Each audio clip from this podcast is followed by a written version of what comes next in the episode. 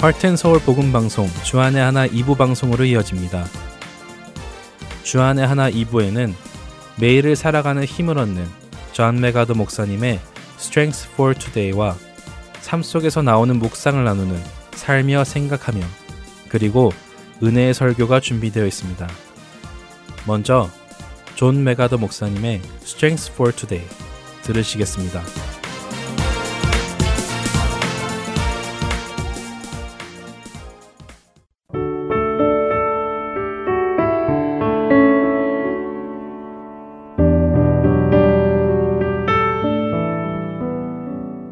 애청자 여러분 안녕하세요. 존 맥아더 목사님의 Strength for Today 진행의 송하영입니다.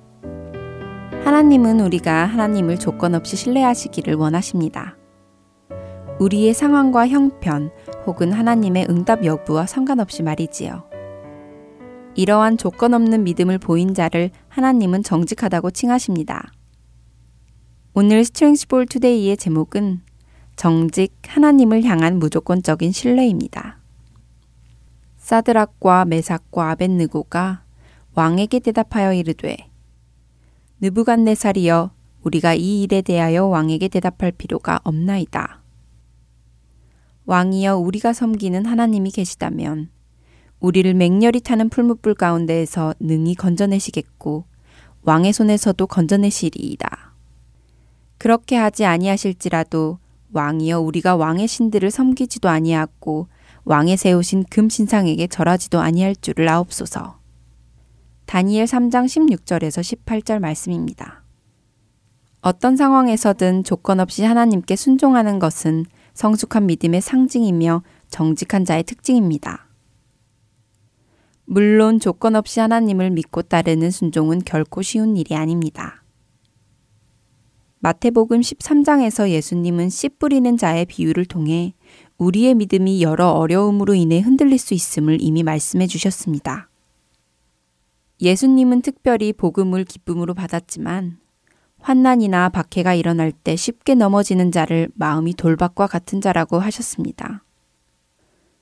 안타깝게도 오늘날 많은 설교자들이 예수만 믿으면 건강, 각종 부귀와 영화 또는 기적을 체험할 수 있다고 약속하기도 하는데 바로 이런 잘못된 가르침 때문에 많은 사람들이 믿음을 가졌다가도 자신들이 기대하고 원하는 응답이 없으면 쉽게 그 믿음을 저버리기도 하지요. 이처럼 조건에 좌지우지되는 믿음을 가진 자들은 제자의 길을 가기 위해 감수해야 하는 여러 어려움들을 이겨낼 믿음의 준비가 전혀 되어 있지 않은 사람입니다. 마태복음 16장 24절에서 예수님은 누구든지 나를 따라오려거든 자기를 부인하고 자기 십자가를 지고 따라야 한다고 하셨고 요한복음 15장 20절에서는 예수님이 선택하신 자들이 이 땅에서 당할 세상으로부터의 미움과 박해도 경고하셨지요. 그렇기에 이런 어려운 일들이 올 때에도 우리의 믿음은 흔들리지 말아야 하고 어떤 상황에서도 전적으로 하나님을 신뢰하고 따르는 순종의 모습이 나타나야 하는 것입니다. 그래야 우리의 믿음이 주님 안에 뿌리를 내리고 열매를 맺을 수 있는 것이지요. 오늘 본문 말씀에서 다니엘의 세 친구 사드락과 메삭과 아벤느고는 하나님을 무조건적으로 섬긴다는 것이 어떤 모습인지를 잘 보여주고 있습니다. 이들은 하나님께서 언제든지 자신들을 보호해 주실 수 있는 능력이 있으신 것을 알고 있었습니다. 하지만 하나님께서 그 능력을 베풀어 주실 때에만 그분께 순종하겠다는 마음을 가지고 있지는 않았습니다. 그들은 자신들을 보호하실지 하지 않으실지의 결정을 하나님께서 하시도록 맡겨드렸고, 하나님께서 어떤 결정을 하신다 하더라도 그 결정에 순종할 준비가 되어 있었습니다. 그들은 풀무불에 던져지는 죽음의 위협의 앞에서도 담대하게 하나님의 뜻을 따르기로 결단한 정직한 믿음이 있었습니다. 이러한 태도는 마태복음 26장 39절에서 십자가 형벌의 고통을 앞두고 하나님께 나의 원대로 맛이 없고 아버지의 원대로 하옵소서라고 기도하신 예수님 그분의 모습과 같은 모습입니다. 느부갓네살 왕의 엄포에 대한 그들의 반응은 어쩌면 왕에게 교만하고 불경스럽게까지 보여줄 수 있었지만 이들은 그저 자신들이 스스로를 구원할 수 없음을 인정한 것 뿐이었습니다. 그들은 느부갓네살 왕을 할 수 있는 한 최선을 다해서 섬겨왔지만 왕이 섬기는 신들을 섬기고 그 신상 앞에서 절을 하는 것만큼은 타협할 수 없는 정직한 믿음을 보인 것이지요. 하나님은 어떤 형태의 우상도 금하셨기에 그 어떤 강요와 협박도 그들을 불순종으로 끌고 갈 수는 없었던 것입니다. 사드락과 메삭과 아벤느고처럼 하나님에 대한 우리의 믿음은 하나님이 우리를 어려운 상황에서 구해주시든 구해주지 않으시든 그 어떤 조건으로 판단되는 것이 아니라 하나님을 무조건적으로 믿고 순종하고자 하는 우리의 정직한 의지로 판단되는 것입니다. 어떠한 상황 속에서도 하나님을 신실하게 섬기고자 하는 마음에 갈망을 주시고 그렇게 하지 아니하실지라도 믿음이 흔들리지 않는 정직한 모습으로 주님 앞에 서 있기를 원합니다. 오늘 Strength for Today 마칩니다. 안녕히 계세요.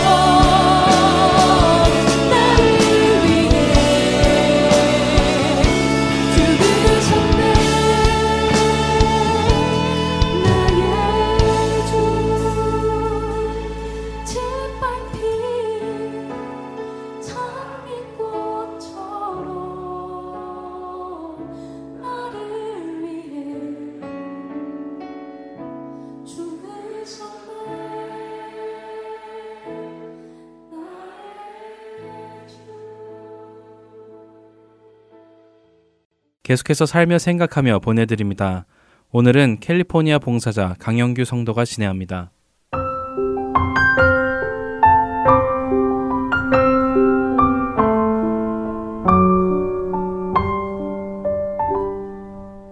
멕시코 엔시나다로 단기 여름 선교를 다녀오게 되었습니다. 선교를 위한 모임 때마다 영적 공격에 잘 대비할 수 있도록 모두 같이 기도를 하였습니다. 특히나 가까운 사람들에게 섭섭한 일이 없도록 서로에게 하나님의 사랑으로 대해 주어 사탄이 공격할 틈이 생기지 않도록 기도하였습니다. 그런데 선교 참가자 중에는 그동안 남편이 장기 혹은 단기로 중국과 여러 나라에 선교 가서 섬겼으나 정작 본인은 한 번도 선교를 가보신 적이 없어 이번에 선교란 무엇인지 체험해 보고 싶어 신청하신 권사님이 계셨습니다. 그 권사님께서는 몇 번의 기도회가 지나자 저에게 물으셨습니다. 나에게는 아무런 공격도 없는데 그럼 사탄이 생각할 때 나는 별 볼 일이 없어서 그런 건가요? 그 말씀에 저는 그저 하나님 일을 시작하려고 하면 가까운 가족들이 먼저 섭섭함을 나타내며 그것으로 하여금 우리를 실족해 할 수 있으니 미리 기도하시는 것이지 지금 평안하신 것을 걱정하실 것은 없을 것 같습니다. 하고 말씀드렸습니다. 그런데 그 다음 주에 기도의 자리에서 뵈니 권사님 부부가 서로 멀찍이 앉아 계시는 것이 눈에 들어왔습니다. 서로 얼굴을 돌리고 앉아 기도를 하시는 두 분을 보며 한편으로는 걱정이 들기도 하였지만 아직도 그 연세에 서로 섭섭한 일이 생기시기도 하는 것 같아 아직도 신혼 같은 그 모습이 부럽기도 하였습니다. 한 주 후 기도 모임에 다시 오신 권사님께서 웃으시며 말씀해 주시기를 나는 별 볼 일이 없어 사탄이 공격을 안 한다고 생각하고 지냈는데 얼마 전부터 남편이 선교에 대해 아는 척 하는 것이 얼마나 거슬리는지 꼴보기 싫었노라고 말씀해 주셨습니다. 그리고는 생각해 보니, 아, 이게 우리가 막아달라고 기도했던 사탄의 공격이라는 것이구나 하고 깨닫게 되어 이제 보니 사탄도 우리 부부가 위험한 존재라는 인식을 하게 됐구나 라는 생각이 드시며 이제서야 하나님의 일을 하고 있다는 것이 확실해졌다 라고 기쁜 마음으로 오시게 되었다고 말씀해 주셨습니다. 매년 가는 선교이지만 항상 가는 팀원이 정해져 있는 다른 팀들과는 달리 매년 새로운 교인들과 팀을 짜서 가게 되는 저의 팀의 특성상 저는 하나님께서 특정 사람의 능력에 의지하는 것이 마음에 자리 잡지 못하게 하심을 깨닫게 되어 기도 중에 좋은 팀, 좋은 사역이 자리 잡기보다는 한 분한 한 분의 성도님들이 선교주에 있는 우리 아이들과 깊은 유대감을 느끼며 즐거운 시간을 보낼 수 있기를 기도하였습니다. 그리고 그렇게 떠난 선교주에서 남녀노소로 이루어진 팀원들이 정말 그리스도의 몸처럼 일하도록 인도하시는 성령님의 일하심을 보고 왔습니다. 선교주의 사정상 바뀔 수밖에 없는 일정들 속에서도 누구 하나 불평 없이 신속하게 움직여 주셨고 크지 않았던 숙소에 문제가 있었으나 젊은 성도들이 자발적으로 차에서 잠을 자고 어른들에게 숙소를 내어드려 장소의 문제도 해결해 주었습니다. 도착한 다음 날 식기도를 드리게 되어 평소 기도를 열심히 하는 청년 자매에게 식기도를 부탁하게 되었습니다. 자매가 기도 중에 여기서 먹는 어떤 음식으로도 배탈 나지 않게 보살펴 주시라고 기도하는 것을 들었습니다. 그 기도를 들으며 저는 속으로 아, 요즘 젊은이들은 저런 기도도 하는구나 하고 생각하며 그저 저 스스로 요즘 세대랑은 나는 참 많이 다르구나 하는 생각을 하게 되었습니다. 이번 단기 선교는 선교를 오기 전에 받은 세미나에서 해주셨던 강사님들의 말씀을 삶으로 경험하는 시간이었습니다. 오기 전 세미나에서 선교사님께서는 강의 중에 선교주에 가서 많이들 안 하는 것이 있는데 첫째는 주기만 하고 받지는 않으려고 한다는 것. 둘째는 말하기만 하고 듣지는 않으려 한다는 것. 마지막으로 사랑을 주려고만 하고 받으려고는 하지 않는다는 것이다. 라고 말씀하셨던 것이 생각이 났습니다. 그런데 이번 선교 여행에서 이 말씀들을 모두 경험하게 되었습니다. 섬기러 간 여름 선교였지만 이번에는 현지의 자매님들이 만들어준 샌드위치와 타코를 맛있게 먹는 기회가 있었습니다. 주기만 하고 받지 않으려는 것이 아니라 그들의 섬김도 받으며 서로 하나가 되는 기쁨을 나누었습니다. 또 동네를 돌며 전도를 하던 중 나누어 드리는 전도지 받기를 강하게 반대하시는 노부부를 만나는 일이 있었습니다. 멕시코는 캐톨릭 문화 아래 있기에 복음에 대한 거부나 극심한 반대는 거의 없습니다만 이 노부부는 완강하게 거부하셨지요. 거부하는 분들에게 너무 푸시하는 것도 능사가 아니기에 돌아서려는데 노부부께서 무어라 저에게 말씀하시는 것 같았습니다. 그래서 돌아서 그분들의 말씀을 들어보니 그분의 말씀은 멕시코는 강하고 아름 나라이다 라고 하시며 저희 같은 선교팀들이 멕시코 사람들이 가난하다고 불쌍하다고 생각해서 와서 복음을 전하는 것은 옳지 않다는 말씀을 하셨습니다. 저도 당연히 그렇다고 긍정의 고개를 끄덕여 드렸습니다. 가난하다고 적선하는 자세로 하는 선교는 올바른 선교가 아니라는 것을 저도 깊이 동의하고 있었기 때문입니다. 제가 그렇게 동의해 드리니 노부부는 자신들이 드시던 도시락 안에 있는 수박을 꺼내 먹으라며 저를 주셨습니다. 그분들이 내어주시는 수박을 아무 생각 없이 집은 저는 수박의 촉감을 느끼는 순간 아차 싶은 생각이 들었습니다. 기대했고 항상 먹어왔던 수박에 차고 단단한 바삭한 느낌이 아니었기 때문이었지요. 뜨뜻 미지근하고 물컹물컹한 촉감이 전해져 왔습니다. 하지만 정말 희한하게도 아무 꺼리낌이 없이 그 수박을 받아 먹었습니다. 주신 수박을 앉아서 맛있게 먹고 일어서는데 할아버지와 할머니가 저에게 전도지를 달라고 하시더니 받아 읽으셨습니다. 처음에는 마치 멕시코가 가난해서 도우려고 온 사람들처럼 생각하시던 할아버지가 자신의 말도 들어주고 자신이 건넨 수박을 꺼리낌 없이 먹는 것을 보시고는 제가 전하던 전도지를 받아주신 것 같았습니다.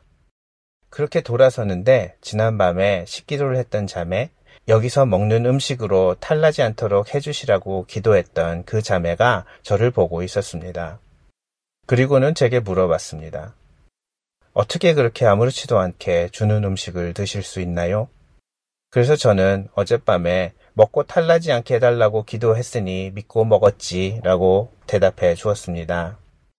은혜 가운데에 모든 일정을 마치고 돌아왔고 다음날 주일 예배를 마치고 나오는데 한 권사님께서 3일 동안 저의 통풍을 위해 기도하셨다고 말씀하셨습니다. 그제서야 저는 제가 통풍이 있었는데도 불구하고 아무 통증 없이 멕시코에서 축구도 할 수 있었던 이유를 알게 되었습니다. 기도 없이는 아무것도 할 수 없다고 말은 합니다만 기도 이전에 몸이 먼저 움직이는 저로서는 이번 선교의 끝을 알 수 없는 은혜와 기쁨이 넘치게 해주신 이유를 바로 주님의 몸된 교회의 기도들 때문임을 깨닫게 되었습니다. 하나님의 마음을 기도로 움직이는 것이 아니라 하나님께서 하실 일을 기도로 이루어 나가는 것임을 다시 한번 생각하게 하십니다. 우리는 마땅히 빌바를 알지 못하나 성령님께서 말 없는 탄식으로 우리를 위하여 중보하시기에 감히 우리의 입으로 그 탄식의 기도를 드릴 수 있게 되었음을 생각하며 기도는 하나님께 조르고 졸라 내 뜻을 관철시키는 것이 아니라 하나님이 원하시는 것을 여쭙고 그렇게 할 수 있도록 능력을 주시기를 구하는 것임을 다시 깨닫습니다. 하나님, 예수님께서 본을 보이신 그 기도의 삶을 회복하기를 원합니다. 우리가 연약하기에 성령님께서 우리를 위하여 탄식하시며 대신 중보하신 그 기도를 해 나가는 제가 되기를 기도합니다. 십자가의 죽음 앞에서 나의 원대로 마옵시고 아버지의 뜻대로 되기를 바라나이다 라고 기도하신 예수님의 기도가 나의 기도 되게 하여 주시옵소서. 하나님의 뜻을 이루기 위해 십자가를 지시기까지 순종하신 예수님의 이름으로 기도합니다.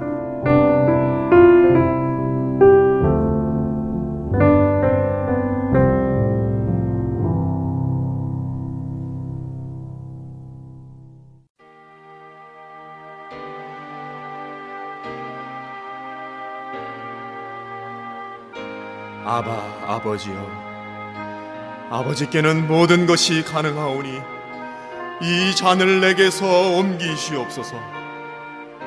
그러나 나의 원대로 마옵시고 아버지의 원대로 하옵소서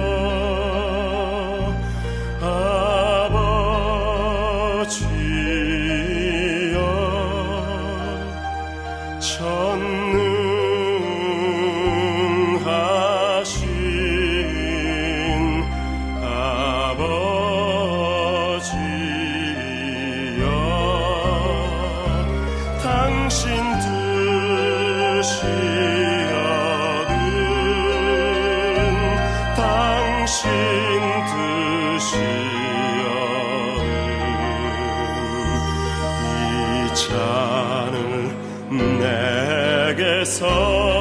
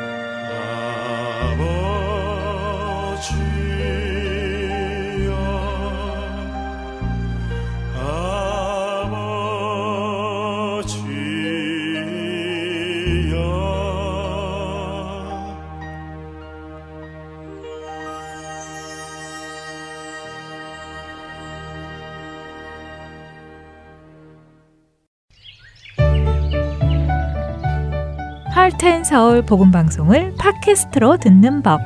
지금 여러분이 가지고 계시는 스마트폰은 두 가지 종류입니다. 아이폰과 안드로이드인데요. 안드로이드 폰을 가지고 계신가요?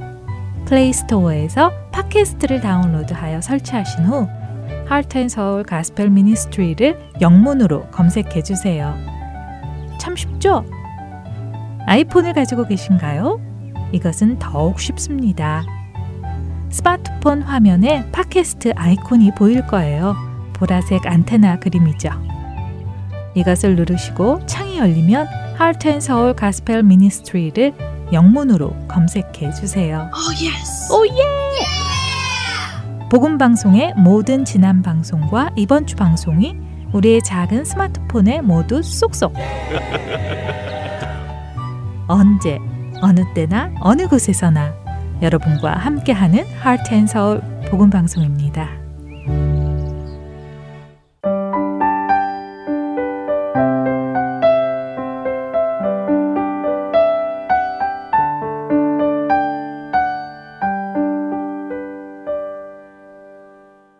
은혜의 설교 말씀으로 이어드립니다. 오늘은 이재철 은퇴 목사님께서 히브리서 11장 6절의 본문으로 그날이 오면이라는 제목의 말씀 전해 주십니다. 은혜의 시간 되시기 바랍니다.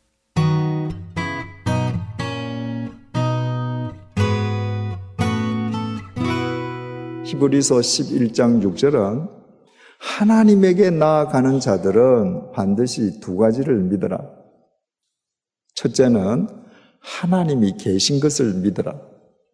많은 그리스도인들이 얼마나 하나님을 믿는다고 쉽게 말을 합니까? 하나님을 믿는다고 하면서 사람들이 하나님을 믿지 않습니다. 왜냐하면 지금 내 곁에 하나님께서 계신다는 사실을 믿지 못하기 때문입니다. 그리스도인이 지금 내 일터에 하나님께서 계심을 믿는다면 어떻게 내 일터에서 불의를 저지를 수 있습니까? 내 상관 모르게 어떻게 악과 타협할 수 있습니까? 어떻게 내가 법을 정의를 짓밟을 수 있습니까?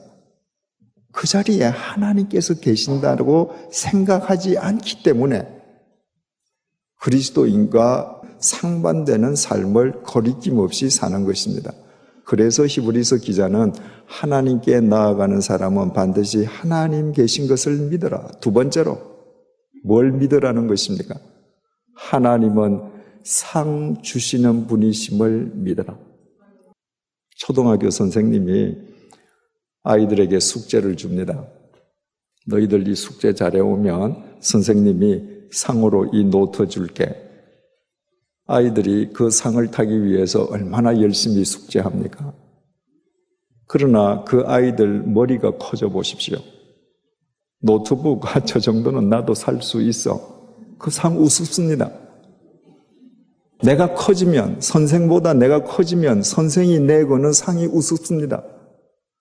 분명히 성경은 하나님의 상을 이야기하고 하나님의 상주심을 믿지 못하면 하나님께 바로 나아갈 수 없다고 말을 함에도 불구하고 많은 그리스도인들이 하나님의 상을 우습게 여깁니다. 왜? 내가 하나님보다 더 크기 때문입니다. 내가 피조물이요.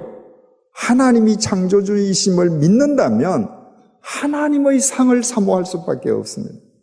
하나님은 상 주시는 분이십니다. 뿌린 대로 거두시는 분이 있습니다. 생각을 해 보십시오. 우리처럼 설렁설렁 사는 사람과 주님의 도를 쫓기 위해서 자신의 목숨을 내어 놓았던 사도 바울이 하나님께로부터 똑같은 평가를 받는다면 그 하나님이 과연 정의의 하나님입니까? 결코 정의의 하나님이 아닙니다. 사도 바울은 하나님 나라에서 우리보다 더 높은 평가를 받아야 합니다. 그것이 하나님의 정이고 하나님의 공평입니다. 왜 그리스도인들이 오늘날 세속주의에 물들어가는가? 왜 하나님을 믿는다라고 하면서도 세상 사람들과 구별되지 않는가? 궁극적으로 그날이 왔을 때 하나님의 심판대 앞에서 하나님의 샘하심을 받고 하나님의 상주심에 대한 믿음도 소망도 없기 때문입니다.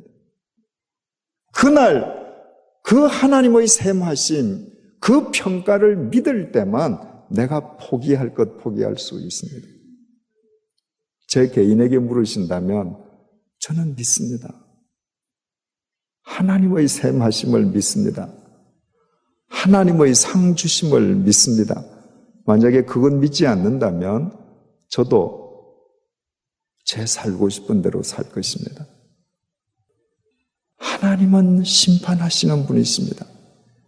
그날이 오면 하나님의 샘하심을 받아야 합니다. 하나님의 심판, 하나님의 샘하심의 근거는 다른 사람의 삶이 아닙니다.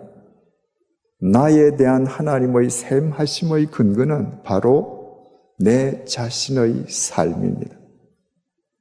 그래서 물은 우리가 참된 그리스도인이라면 내 나이가 얼마든지 상관없이 어느 날 밤 비수처럼 내게 날아올 그 날을 의식하면서 그 날을 준비하고 내 자신을 매일매일 성찰하면서 살아가야 할 것입니다. 그래야 그날 어두운 데 쫓겨나 이를 갈며 울지도 않을 것이고 땅을 치면서 통곡하지도 않을 것입니다. 범죄한 아담과 하와에게 하나님께서 하신 말씀입니다. 네가 흙으로 돌아갈 때까지 수고해야 먹을 것이다. 너는 흙이니 흙으로 돌아가라. 흙, 흙이라는 말이 여러 번 나왔는데 우리말 성경은 다 똑같이 흙으로 번역이 되어 있습니다. 그러나 히브리 원전을 보면 앞에 흙과 뒤에 흙은 다른 말로 기록이 되어 있습니다. 네가 흙으로 돌아갈 때까지 수고해야 될 것이다. 그때의 흙은 아다마인데 그 흙은 우리가 아는 대로 땅에 있는 흙입니다. 그런데 그 뒷구절에 가서 하나님께서 아담에게 너는 흙이니 흙으로 돌아가라 할 때 흙은 아파르, 티끌, 먼지라는 말입니다. 너는 고작 티끌이다. 너는 고작 먼지니 먼지로 돌아가라. 그래서 창세기 2장 7절을 찾아보면 하나님께서 흙으로 사람을 빚으셨다고 증언하는데 그 흙이 히브리 말로 아파르라고 기록되어 있습니다. 하나님은 우리가 알듯이 진흙을 빚으셔서 곱고 고운 고령토를 빚으셔서 사람을 만든 것이 아니라 티끌을 먼지를 모으셔서 당신의 생기를 불어넣으심으로 사람이 되었습니다. 그래서 인간은 하나님을 떠나면 티끌에 지나지 않습니다. 먼지에 지나지 않습니다. 티끌, 먼지는 대체 무슨 의미입니까? 아무런 가치가 없다는 겁니다. 여러분, 먼지나 티끌에 이 세상 어떤 사람이 가치를 둡니까? 하나님을 떠난 인간은 아무런 가치가 없습니다. 여러분, 인간의 출생은 출생과 동시에 죽음을 향한 급행열차 아닙니까? 출생과 동시에 카운트다운이 시작되거든요. 우리가 올림픽 경기를 보면 말입니다. 그 유도에 한국 선수가 결승전에 올라갔다. 그런데 상대방 선수와 지금 박빙의 경기를 벌립니다. 그러다가 1점 지금 우세하고 1점 앞섰습니다. 이제 조금만 치면 금메달인데 남은 시간 1분 30초. 아, 정말 깁니다. 그 1분 30초가 24시간처럼 깁니다. 유도는 5분간 하지 않습니까? 그 5분이 그렇게 긴데, 유도는 긴데, 인생은 이거 순식간에 날아갑니다. 중요한 사실은 나이가 들어갈수록 속도는 더 빨라진다는 거예요. 젊으신 분들은 인생이 빠르다, 이런 게 참 빨리 이렇게 감이 안 올 수가 있습니다. 근데 이렇게 생각하시면 돼요. 뭐 20대든 30대든 자신이 유치원 다닐 때 한번 지금 한번 슬쩍 한번 되돌아보셔요. 유치원 다닐 때 이렇게 되돌아보면 눈 깜짝할 사이에 자기가 20대, 30대 돼 있죠. 눈 깜짝깜짝 두세 번 더 하면 80이에요. 이게 인생입니다, 여러분. 인생이 이렇게 허무하고 이렇게 무가치한 것을 안다면 그 사람은 영원하신 하나님께 자기를 맡겨드리지 않을 수 없습니다. 그 하나님과 동행하지 않을 수 없습니다. 그 하나님께서 내 앞에 주신 그 도를, 그 길을 쫓지 않을 수가 없습니다. 그리고 언젠가 하나님 앞에 서는 그 날을 내다보면서 내가 매일 하루하루 대비하면서 살아갈 수밖에 없습니다. 하나님 앞에서 믿음의 삶을 살다가 어느 날 그 날이 다가왔을 때 성경에 나오는 믿음의 위인들이 어떻게 이 세상을 떠났는가, 그날을 어떻게 맞았는가. 우리 몇 사람의 경우를 한번 생각을 해보겠습니다. 요셉에게 그날이 왔을 때 요셉은 어떻게 했는가? 창세기 50장 24절에서 25절입니다. 요셉이 그의 형제들에게 이르되 나는 죽을 것이나 하나님이 당신들을 돌보시고 당신들을 이 땅에서 인도하여 내사 아브라함과 이삭과 야곱에게 맹세하신 땅에 이르게 하시리라 하고 요셉이 또 이스라엘 자손에게 맹세시켜 이르기를 하나님이 반드시 당신들을 돌보시리니 당신들은 여기서 내 해골을 메고 올라가겠다 하라 하였더라. 요셉은 열한 번째 아들 아닙니까? 근데 형들보다 요셉이 먼저 죽었습니다. 형들에게 그날이 먼저 온 겁니다. 여러분, 그날은 순서가 없습니다. 태어나는 날에는 순서가 있습니다. 할아버지 먼저 태어나시고, 아버지 태어나시고, 아들 태어나고, 손자가 태어나는데, 갈 때는 손자가 먼저 갈 수도 있습니다. 열한 번째 동생이 먼저 떠납니다. 그런데 이 요셉이 뭐라고 하느냐 하면 남긴 유언이 형님들, 그리고 사랑하는 자식들, 후손들아, 하나님께서 반드시 여러분들을 가나안 땅으로 인도해 가실 것이다. 그날에, 그날에 내 해골을 꼭 메고 가거라. 무슨 의미입니까? 여러분 지금 요셉은 애굽의 국무총리입니다. 애굽의 바로 왕 다음에 최고의 권력자고 최고의 재산가입니다. 그러니까 그 가족들이 애굽에서 얼마나 풍요로운 삶을 살았을는지 다 알겠죠. 하나님께서 약속하신 가나안 땅으로 이들은 반드시 가야 되는데 그냥 가나안 땅으로만 가라. 자기가 죽고 나면 자기 형제, 자매, 자손들이 잊을 거란 말입니다. 그러니까 요셉은 자기의 죽음을 가나안 땅을 향한 이정표로 삼습니다. 내가 국무총리로 살았으니까 내 무덤을 이만큼 크게 하고 비석을 크게 세워라. 그런데 관심이 없습니다. 내가 죽고 나서 팔레스타인의 관습대로 동굴에 넣었다가 내 시체가 다 썩고 나면 내 해골을 너희들 한가운데 두었다가 언제든지 가나안을 목적으로 삼고 하나님께서 작정하신 그날이 오면 내 해골을 들고 가나안으로 가라. 무슨 말입니까? 너희들은 절대로 가나안을 목적으로 삼는 삶을 잊어서는 안 된다는 것입니다. 그 유언을 받은 후손들이 그 요셉의 해골을 볼 때마다 가나안을 마음속에 되새기지 않았겠습니까? 요셉이 하나님의 뜻에 따라서 비록 이국 땅 에집트에서 살았을 망정 그 중심은 가나안을 향하고 있었기 때문에 그날이 왔을 때 즉각 그런 유언을 남기고 자기의 죽음 자체를 가나안을 향한 메시지로 남기고 갈 수 있었던 것입니다. 그래서 출애굽기 13장 보면 출애굽이 시작되었을 때 모세가 요셉의 해골을 들고 나왔더라 이렇게 되어 있습니다. 400년이 지난 뒤에 이스라엘 백성들이 이집트에 나올 때 바로 요셉이 유언한 대로 그 해골을 들고 나간 것입니다. 여러분은 여러분의 죽음을 어떤 이정표로 삼으시겠습니까?